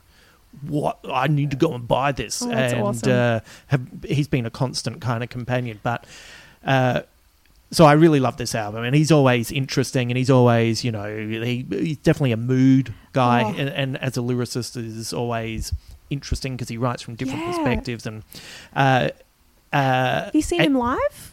Yes, Oh. yes, yes. Oh, and, you, and so two things. Uh, one is uh, he's they're re-releasing the in a box set the album he did with Burt Bacharach, Oh, which really? is phenomenal. I so love Burt Bacharach. Oh, so yeah, much. yeah, so do I, Oh yeah. my god, Yeah. grew up on those songs. yeah, they're so good. That's amazing. Um, and so it was with Bacharach that he was doing anyone who had a heart and all oh, that. of course, I forgot it. Yeah. But um, I once saw him. So he was. Uh, So I've seen him a number of times. Uh, but once he was meant to come to Adelaide, and he ended up getting sick, cancelled his last two shows, and then went on to Japan. And you know, you just go, well, there's nothing you can do about it. That's Yeah. a bit shit. But what are you going to do? You sure. know. But then he came back, and where he was originally performing in Adelaide, well, the venue was fine. Yeah. But he ended up performing at the State Theatre for the Wow. follow up. And Oh. it was just him and Steve Nieve. Oh, and Steve Nieve. You know when you love an artist, Yeah. and there's songs that you hope to hear, Yep. and then there's songs that you think I probably won't hear that, but I, it would be great if I heard that. Oh. And then uh, he finished off. So he did three lots of encores, and he pulled out a song that uh, I wasn't even on my list of. He probably won't do it, but I'd love to hear it. He just and it was. Uh, couldn't call it unexpected number four Oh from Mighty Like a Rose, Oh and they he he they took the mic out of the piano and he took the microphone away, and so they did it because it's a state theatre. They did it raw, and you know when you're sitting there and you're going, "I'm having a moment."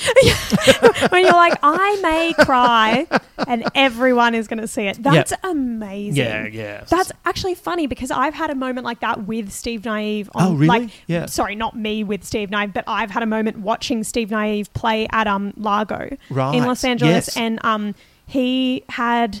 Um, Benmont Tench get up from Right. the Heartbreakers, from Tom Petty and the Heartbreakers, and it was, I mean, like not super uh, close to the death of Tom Petty, but it was not that long after the Right. death, and they they played on the same piano, like one up high, one down low. They did like a version of Learning to Fly, Oh. and it was one of the Wow. most intense experiences of my life because I was just like, this is because Benmont sort of it like announced it as like you know well last year or whenever it was like I lost we lost the captain of our ship and Yeah.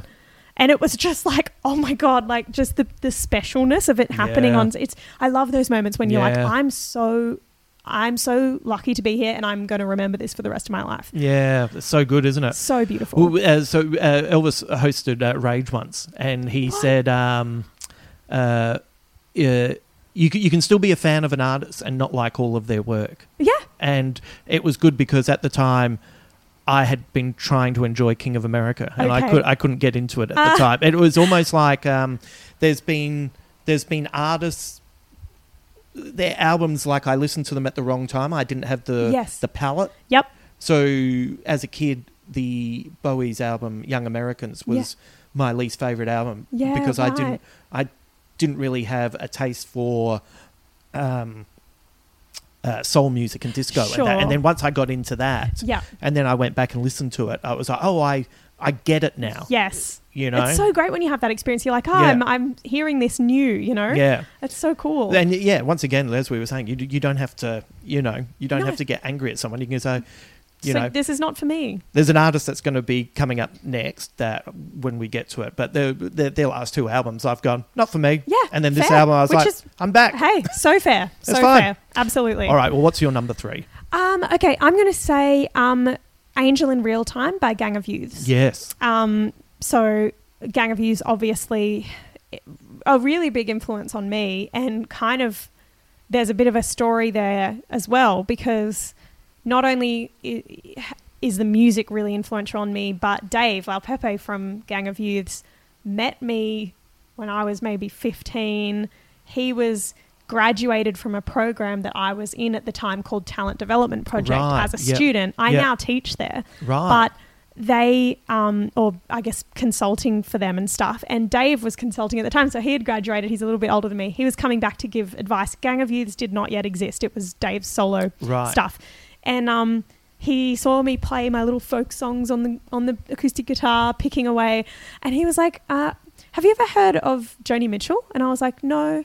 right and he because I just was raised on rock like I didn't my parents didn't really it was just not part of Yeah. my um you know growing up music and he was like you need to go and buy an album called Blue yeah and I was like okay I guess I will do that. Yeah. And um I did and it completely changed my whole life. And and it it is to this day one of my favorite albums of all time probably my favorite album of all time and has changed everything about who I want to be as an artist and what I think is is possible in songwriting. And and not that long ago I got to see Gang of Youths you know play their first arena tours in Australia and I got to thank Dave you know like I saw him again and I Ah. was like I don't know if you remember me. He was like of course I remember you. And we had this lovely chat and I got to thank him in person for yeah.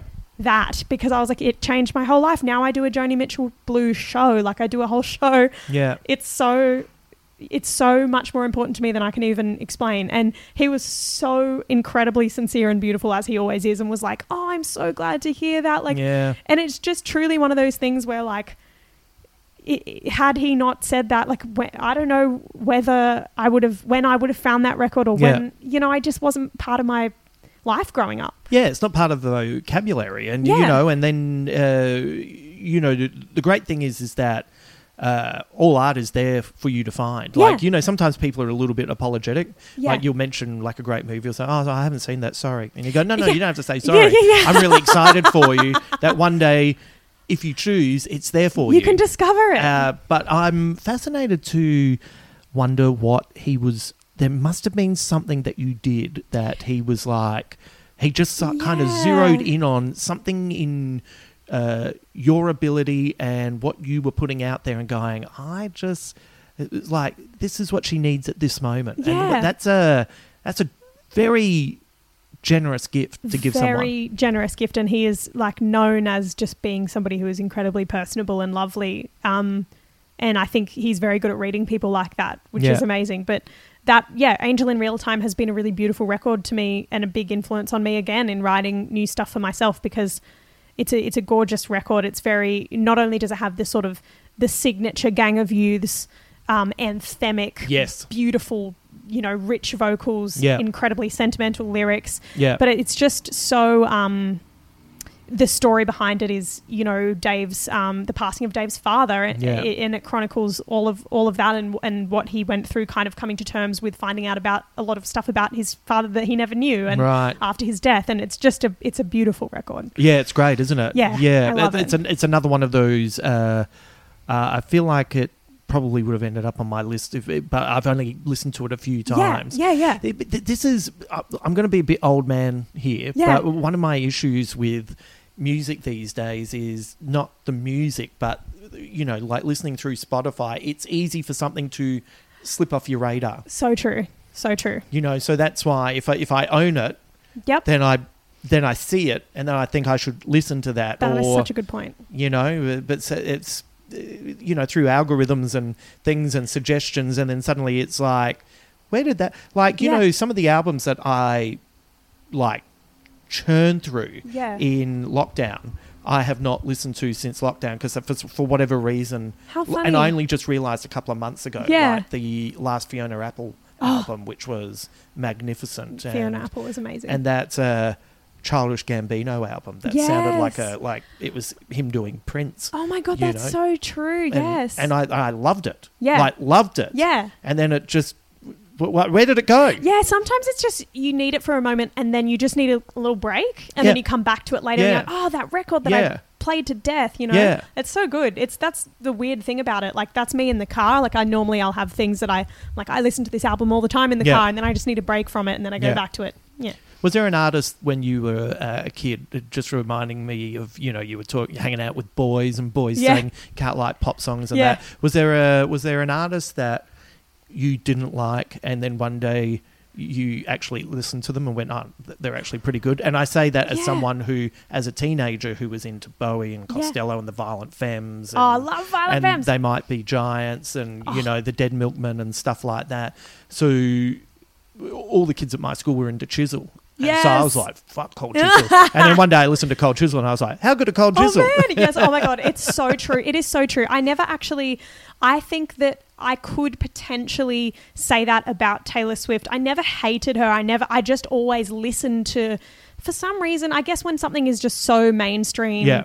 it's it's so in the public eye, people feel the need to hate on it. I guess Yeah. with everything, but um, I just before I'd even heard any of her music, I just kept hearing people say, "Oh, you know that song, Love Story. It's a love story, baby. Just say yes." Oh my god, like it's so like it's so mainstream. It's so boring. It's so pop. You know, pop is so easy to write. All that sort of shit. And I was like, oh, okay. And I'd never even listened to it. So I just jumped on the bandwagon being like, yeah, I'm sure it sucks, sort of thing. And then I was in Video Ezy, Sign of the Yep, Times, yep. Video Ezy. and um, they, they had a little screen Yep. um, on the wall where they played music videos, and Love Story came on as a music video for that. And I was like, oh shit, this is so cool and catchy and fun. Yeah. I was like, I guess this is my like little secret now that I love Taylor Swift. Um, and then as the years went on, I was like, life is too short to pretend you don't like music. Like, I don't think that there is a single music I could call a guilty pleasure. Guilty pleasures should not exist in music. They are like, if you love music, you love music. Who gives a fuck what someone else thinks about whether that is cool or not? Yeah. Is my general opinion on this. Yeah, you know, uh, so my mum has pretty hardcore tastes in music, Yeah. and often would listen to the music I'm listening to and go, "Ugh, it's so soft." Um, but uh, so we funny. we both have a like mildly ironic, Yep. but the, the word to focus on there is mildly. Yep. But we, we kind of have a mildly ironic love of Barry Manilow. Oh, and, love that. And uh, we went and saw him, and we I. I I parted my hair on the side and wore a jumper with a shirt, Stop and it. we, we we dressed really conservatively. That and we is went so along, cute. and we had a really good time. And all the very nice people around us were like going, "Oh, aren't they a nice mother and son going to see Barry Manilow?" And they have no idea how hardcore my mum is. That's and hilarious. to. I love that. but That's you know, amazing. We, we had a really good time. That's great. That's so. But that's the thing. Like Yeah. music has different purposes, and like I will never. Like I am a bit of a. I just I, I have a bit of hatred for the the cool guy musician, like the kind Yeah. of the person that like flicks their hair around. Is like I don't care about anything, man. I'm so cool. I'm like I don't. I hate that way of Yeah. being. Like that's so. In my opinion, like caring about shit is the whole point of life. I Yeah, mean, what yeah. else is there? Yeah. Like if you love something, love it, and and why are you like pretending that you're having a terrible time or that you're hating this stuff that you might actually secretly like? Like just like it. Just, be open about liking it. but also just writing something off. Yeah. Like, you know, uh, recently I had someone tell me that they hate all Hollywood movies. Oh, and it's God. like, really like, all Hollywood movies, all of them. Wow, Like, there's, like, what are you doing? you haven't even seen all of them. yeah, yeah, well, that's a really good point as well. But do you know what I mean? It's like there's Oh. there's there's genres that I have preferences Yeah, for, yeah, uh, yeah. but I'll give like I'll give anything a go. Yeah, give you know, it a go. so- sometimes sometimes something can be sometimes something can be so exactly what you expected, Yeah, but done so well, Exactly. you still have a really good time. exactly. You know? Exactly. That's how I as- felt about Top Gun Maverick. Oh, from the yes. from from the opening scene, I could tell you roughly how that was going to work out, and I got to the end, and you know what I had? Really good time. Yes, a good, good. You know, like it's very. That's very true. And as my fa- as my favorite comedians, Lano and Woodley would say, Yeah. give it a go. Give it a go. Give it a go. Yeah. Um, ah, Lano Woodley. we'll have to. Uh, my favourites. I, right, we'll talk about Lano Okay. Woodley afterwards. uh, so number three was uh, was Gang of Youth Gang for of Youth, you. yep, yep. So uh, number three for me was Arcade Fire. We, Ooh. who the last two albums, I just Just not a fan. just didn't work for me. Sure. I don't think they were bad albums, Yeah. but they just weren't for me. Yeah. This album seemed to go into a direction that I kind of resonated Cool. a little bit more with. Um, I I don't know how I feel about Win Butler, Sure. but I like their albums. Okay. That that's that. Hey, that's very fair. That's Yeah. very fair. It's a, it's a very interesting. It's like it's um, I've seen them live a couple of times, and there's just these moments where you just want to go, shushy. don't, don't don't don't ruin it with the talking. Sometimes just it's okay to just shh. just just hit me with the emotion Yep. and the soaring songs and Yep. the Just stop um, saying the words. yeah. Yep. But uh, very that, fair. Very that, fair. that album seemed to. Uh, there's just something about it that seemed to resonate with me again, and there was uh, some of the. Uh, there was quite. Uh, it was almost. It was it was almost like one song was almost like three songs Oh, cool. pushed together, and then they were and and I enjoyed the. It was almost like sweets. Yeah, that's cool. what it was like. So I got into that one. as well. Amazing. I love that. Uh, what was number two for you? So number two, I don't know if you've heard of a band called Muna, M U N A. They are a fairly well, fairly new to being sort of big on the scene Yep. here in Australia. I would certainly say they are much bigger in America, but they have been going for a long time. They just had a recent um, kind of a song with that featured Phoebe Bridgers that I think was a big breakthrough for them. Right. Yep. Um, but they've certainly been around a lot longer than I've known about them. But they have a self-titled record that came out in 2022, and it is full on uh, synth fun pop. Not Yep. even when I say fun, there's a lot of dark shit in the lyrics. Like Right. it's not all fun subject matter, Yeah. but it's really fun to listen to, and Yeah. it's so f- and it's you dance to it. It's Yeah. just like it is. It satisfies every pop need in me. I'm just Yeah. like, this is great. The, the lyrics are great. The melodies are great. The feels are great. Like they are playing actually Sydney um, Pride Festival Right. s- fairly soon, Yep. um, which is really exciting. So I might get to see them live for the first time. But yeah, an incredible band, and um, yeah, they they are three. Th- uh, three of them, I think, um, out of out of um, America, and just amazing, Yeah. amazing people. I'm a big fan of the contrast of the the dark lyric and the I'm having a good time. Oh, great! You know, that, my that's favorite. that's some of the um, one of my loves of uh, disco Yeah. is you know the because the when the music was created uh, the, and the the culture was not used to having a future, you know, Yeah, because of the way they were treated and the way they were uh, not looked after, and Yeah. so the the music was about being in the now Yeah, right. which I think kind of lends it this deep melancholy because it's decades later and Yes. that now is in the past. Yes. And so sometimes you can just be having a really good time with Yeah. this with this music and you go, ah, That's so it's true. kind of sad Yes, as well. and I kind of love that that Yeah. old that old trick. It's good. yeah.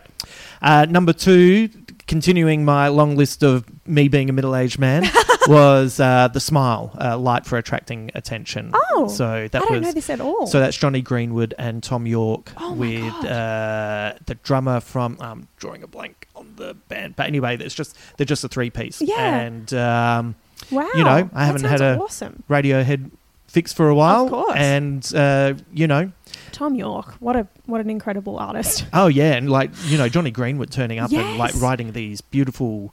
Uh, scores for movies like The Phantom Thread and, and, and stuff like that. And you, uh, there's there's talk of them getting back together and just I, I think I think those guys are in a really comfortable space where they just go off and do their own thing. Wow. And then they come back together and they go, "Do you want to make something?" Yeah. And then they bring all these influences. But there was Oh, something. cool. Um, there was something a little bit punky. so maybe cool. maybe your dad might be i- interested Oh, in having a listen I'll to check it A little bit fuzzy. Oh, fun! You know, I like that. uh, That's cool. and uh, quite propulsive as well. Cool. So uh, be- Amazing. That's be worth great. Checking out. That sounds very fun. Uh, what's your number one then? Well, it is of. It'll probably be of little suppli- surprise to anybody uh, who knows me that it is "Midnight's" by Taylor Swift. Right. Of course. Great. Um, which came in pretty late, like pretty maybe October, November Yep. last year, October, I think. Um, She is prolific, and she has a stop. pretty consistent like rate of what she churns out. Yeah. and it's it's pretty amazing to yeah, watch. her hit rate is so good. Like, Yeah. and you know, it's obviously like people always sort of go, "Oh, but you know, people just people would love anything she did," and I'm like, I think people would give her fans would give anything she did a go, but Mm. if they really didn't resonate with it, they would not be listening to it on a daily basis. Like, it's not. We don't just listen to these Yeah. things because we are fans of somebody. Yeah. Like. That's how I found out about it, but it, it's the songs that keep me coming back for more. People saying that it's like, have you not been paying attention to the current culture where Honestly. we all love someone and then someone uses one word incorrectly and it's like it's it's all over. Yeah, yeah, you yeah, know? exactly. Well, it's one of those things where I'm, you know, I will. Um, I am very loyal to her and I will give Yeah. anything she does a go. But if I really didn't like the record, I wouldn't be Yeah. listening to it. But this record is full of like really great, really great lyrical moments. I think lyrically, it is, you know, of all the things about it that I love, the lyrics is probably the thing I love the most. Um, there's a song on there called Would've, Should've, Could've, um, which is on the deluxe version of it. She always does an extra Yeah. sort of deluxe version, and um, this one was called the 3 a.m. edition, and it was just like the the there are lyrics about like girlhood and sort of moving into being an adult and loss of innocence and stuff, and she's reflecting back on these things from her past and what what she went through when she was 19 and you know dating a dating a 30 something year old John Mayer and Yeah, and all yeah. these kind of reflections on her past that are like ooh ooh I didn't really realize at the time that that was a bit fucked up you know sort of so like it's very interesting and and really great songwriting Yeah. on her part as usual I shouldn't I'm never surprised she is she is my lord and savior Yeah. um but yeah that's that's my number one How would you like? Is there is is is it perverse to say? I would love to date Taylor Swift for like three months, so then she could write a song about me, and then be sitting there going, "I inspired that song." I feel like that would be the most amazing. I feel like that's such a compliment. Like if someone cares about you enough to write even an angry song, yeah, like maybe this is just what I tell myself because I think about the men I've written angry songs about, Right. but they should be pleased that they affected my life enough to get an angry song, really. Right, like so, like to get a song out of it. Pretty good. You know, you've learned a lesson, Pretty good. Yes. and you got a song. exactly. Yeah. You can always be like, that's about me. It's not often that you get to tap your foot along to a lesson. No, that's so true. That's very true. That's very true. Have you uh, the, the songs that you've written? Like you can answer this however you want, but have you uh, had any of the guys that you've uh, written songs about come up to you afterwards and go, "Oh yeah, who did that to you? That guy's fucked." like and they've had no idea. I've had a, I've had some of that in the past, but it tends to be the ones that because I have a lot of people being like, "Wow, every relationship." You experience seems to go down in flames like it's a red flag on my behalf. But it's only that those that those are the relationships I write about. Like the ones that are just very mild don't tend to get a mention. Like the Yeah. things that are healthy and nice Yeah. don't tend to get a mention. Yeah. Like it's just the ones I sing about and I want to get all Alanis Morissette about it Yeah. are the ones that really fucked me off. And. I'm like, I get mad about it. So then people are like, oh, she's just like dating and spitting out these men. It's a classic, you know, it's classic fun um, songwriting Yeah. s- sexism. But um, it's, I just feel like some of those dudes will be like, you know, oh, she's just gonna. I don't want to go out with her because she's just gonna write songs about me or whatever. I'm like, well, then just don't be a fuckhead, and it's fine. like it's really easy. it's really easy not to like, like, just d- don't be a fuckhead. just don't be a fuck. It's so easy. I'm here. I am right now, not being a fuckhead. Maybe that's the title of the song that you have to write about. Them. Don't exactly. be a fuckhead. Exactly. It's that's my new Or, T-shirt. or maybe the um, maybe the challenge for the next album is to write a song uh, about uh, about people saying, "Oh, why don't you write about the relationships that were fine?" And then it's and it's this song about. It was over breakfast. You, you, you said you didn't like avocado, and I knew it was all over. we went to the movies Yeah. and it was really boring. We walked out of Babylon. um, so my number one, who and I find uh, this is a band that uh, I've been wanting to see live for a while, and Oh, I finally yeah? got to see them, and that was the Arctic Monkeys. And- Cool. and, I love the car. Oh my god, so fun. Yeah, and That's awesome. The it's interesting because that was the first like big concert I'd been to Cool. since pre-COVID, Oh, and uh, it was interesting. Everyone, you know, like the fans were great, but they obviously like. The, the, the, the, latest two albums, there seem to be more people going to get drinks at that point. sure. And it's funny because for me, the latest two albums are, you know, in an artist's uh, career, it's Yeah. like they they can you know careers can go in multiple directions but some artists they hit a point where they nail it and Yep. they've, they've got it and it's like they could easily do another three or four versions of that Yes. but to, for me the artists that i love suddenly go oh i can't i can't do that anymore i need Yeah. to do this Yeah. and Why just do a second version of something you've already done when you could just do something especially if you're not feeling it Exactly. you know like that, he said he, he Oh. felt like he was uh, doing a pastiche Oh, of no. himself You so they've gone that. into these kind of Yeah. weird kind of loungy you know he's like a you know he's wearing like a tux and a suit and even the way he sings but he's uh uh it, it's not just the songs but the lyrics as well and the way the way he puts words together is really appealing Awesome. Yeah. I love that. That's great. yeah, I'm um glad to share those five with you because one of the things of as you get older is you your uh, your broad knowledge of music dissipates. So now you've mentioned five albums. I go okay, I'll go and check those out. Well, I'd heard uh, the Gang of Youths, but um, Yeah, awesome. uh, I've got some listeners' suggestions cool. for you. Love it. So Grant Long said Shuffle Mania by Robyn Hitchcock. Great oh, lyrics I love Robyn Hitchcock. and great music from a range of contributors. Uh, saw Robyn in Annandale in about 2009 with Wow. Peter Buck, Oh. uh, Scott McCaughey, and Bill Rieflin. Uh, then, so three out of, of the five of REM. Amazing night. Wow. Do yourself a favour. Oh my Grant god, I love that. That's amazing. That's a good one. That's a very good recommendation. Uh, Alicia Hobson uh, said uh, Daniel Johns' Future Never has been a big part of Ah. my year. I was a Silverchair fan for my formative years, so him bringing out a podcast and interview series about his life, a new album with ton, tons of interesting collectible merch, his amazing exhibition at Radio Velvet, and the fact he has actually been interacting directly with fans on Instagram has been a really beautiful experience. The album itself is brilliant and interesting and has some real bangers, definitely on repeat in this house. cool. It's nice to hear passionate stuff like that. That's really right? awesome. I love that. And I feel bad that I have not really listened to that record, so I need to go back. It's you know it's hard. Yeah. like as I said, you know, so many y- You, things. see things and you go, "Oh, uh, you know, Yeah. I can't wait to really give that a shot. Yeah. Have you ever thought about podcasting? Oh, I love to podcast. I Yeah. would, if I could come up with a reason to be another white woman making a podcast, Oh, don't feel like that. I I would do it. I No, just, no. I just, I'm like, yeah. I'm like, what am I gonna, what do I bring to the table that's different? Maybe I'll find something cool. yeah, I yeah, yeah. Don't don't. Um, I understand that. I recognize that because I feel like I'm a fucking middle-aged white man, right? And you know, like there is a part of me that's like, well, what am I doing? But Look, uh, look, hey, if if, there's a to reason, if there's a reason, and if you know, Yeah. you should do it. Yeah. So I think you'd be good at podcasting. I think you. Uh, Thank you. Maybe you I'll think about that for this uh, year. We'll throw some ideas around. I love it. I love it. Um, Uh, Matt Deegan uh, said the art of creating a truly great start to finish album seems to be dying off. So this is a hard question.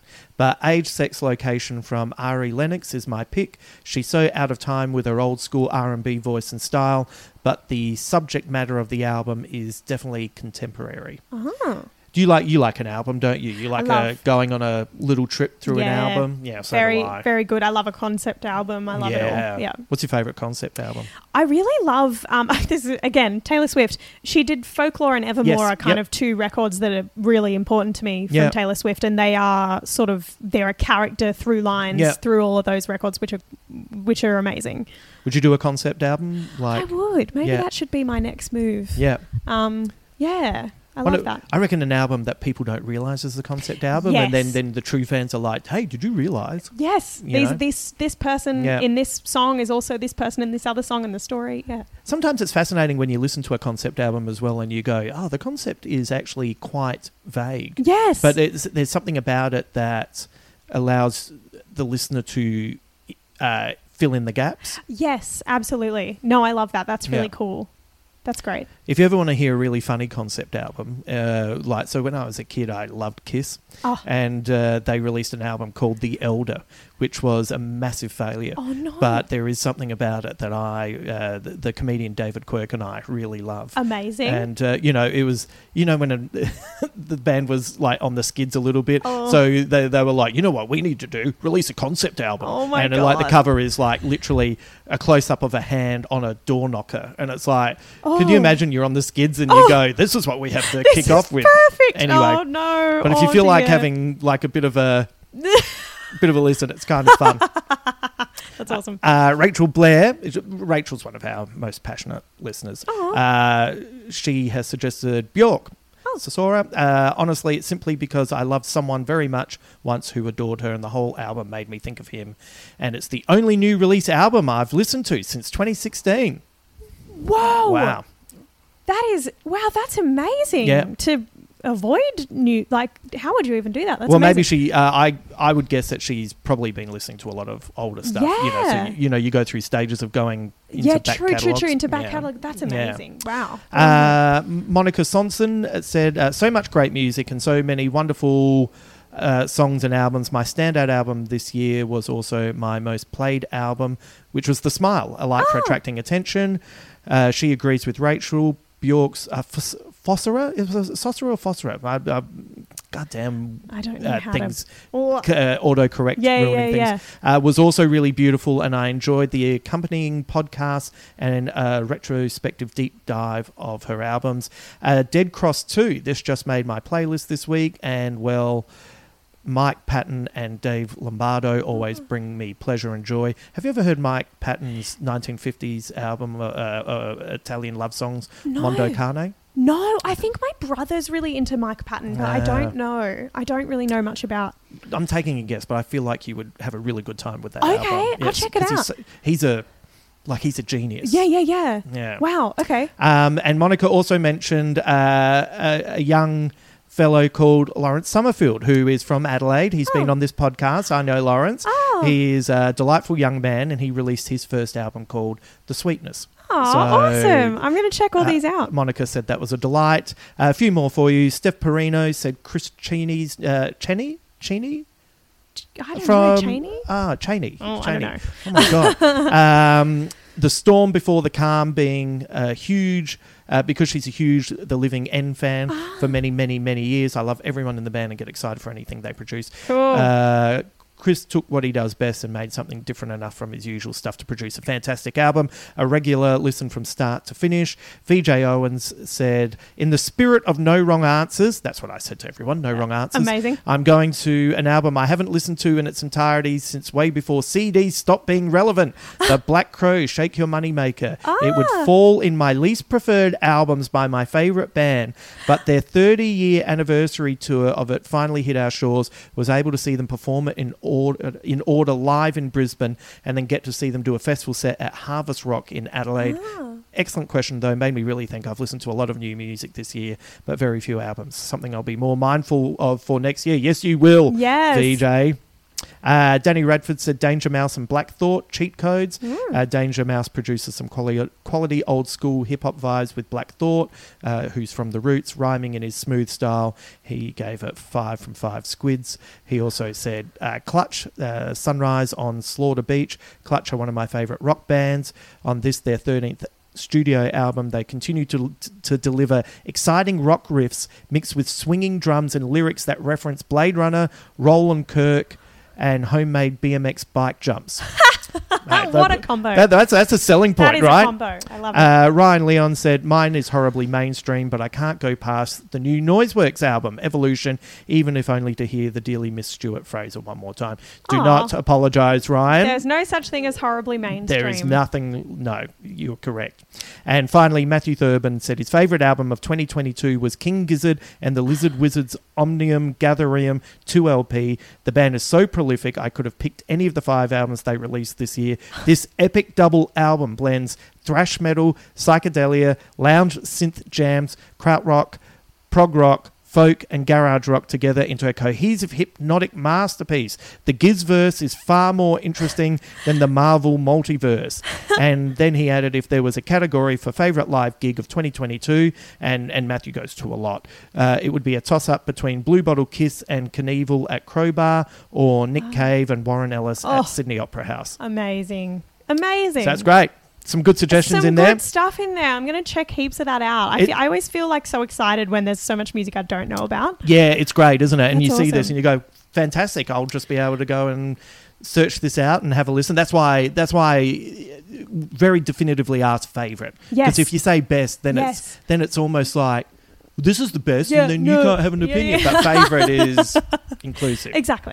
Um, thank you so much for doing this podcast. We've been trying to make this happen for so long, and I'm rapt that you've been able to come along. Uh, I've really loved your albums, and I'm so glad that uh, Georgia Mooney uh, introduced us. Oh, And, thank you so Uh, much. love to have you come back when you have your new album out. Uh, Yeah. where, are the best places that people can find you? So you can find me on all of the social media things. Imogen Clark, no e on the end of Clark. That's normally the way people get lost Yep. when they look for it. But yeah, um, Imogen Clark music on Instagram. That's my Yep. kind of most commonly used one. But uh, yeah, I'd love to see love to see some people when I'm back out on the road and. Yep.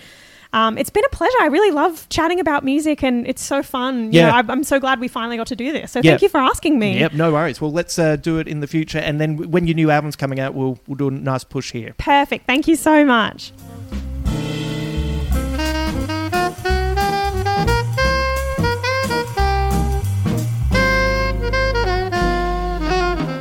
Thank you to Imogen for being my guest today. Wasn't she fantastic?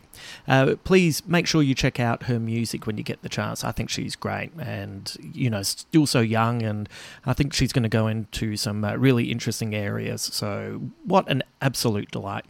Uh, thank you to Mel for being our Patreon subscriber of the episode.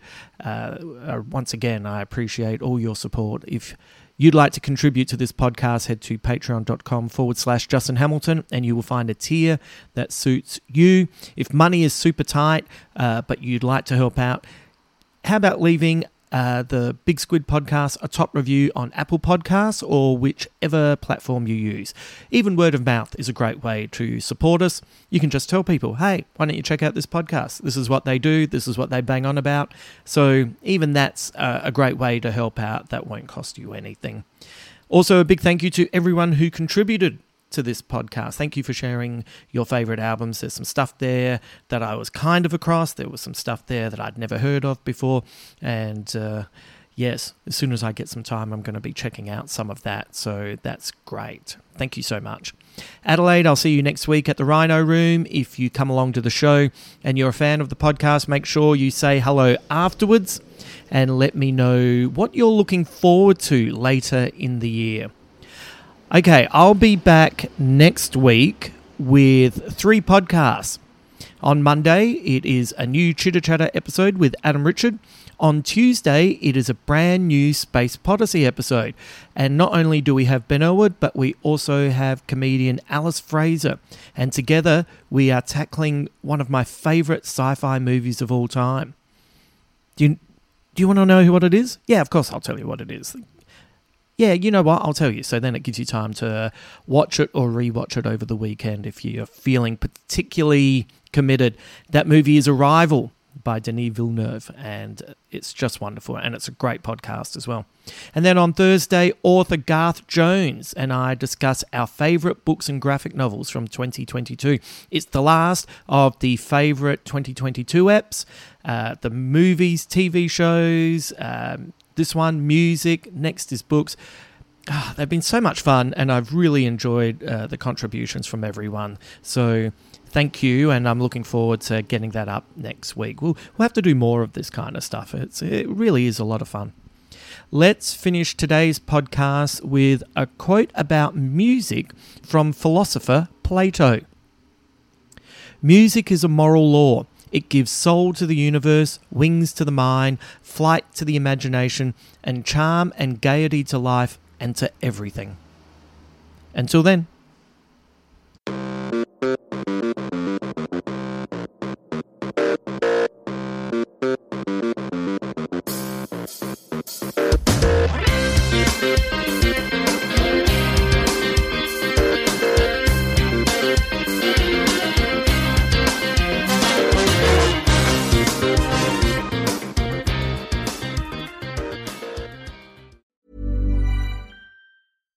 Mom deserves the best, and there's no better place to shop for Mother's Day than Whole Foods Market. They're your destination for unbeatable savings, from premium gifts to show-stopping flowers and irresistible desserts. Start by saving 33% with Prime on all body care and candles. Then get a 15-stem bunch of tulips for just $9.99 each with Prime. Round out Mom's menu with festive rosé, irresistible berry chantilly cake, and more special treats. Come celebrate Mother's Day at Whole Foods Market. Even when we're on a budget, we still deserve nice things. Quince is a place to scoop up stunning high-end goods for 50 to 80% less than similar brands.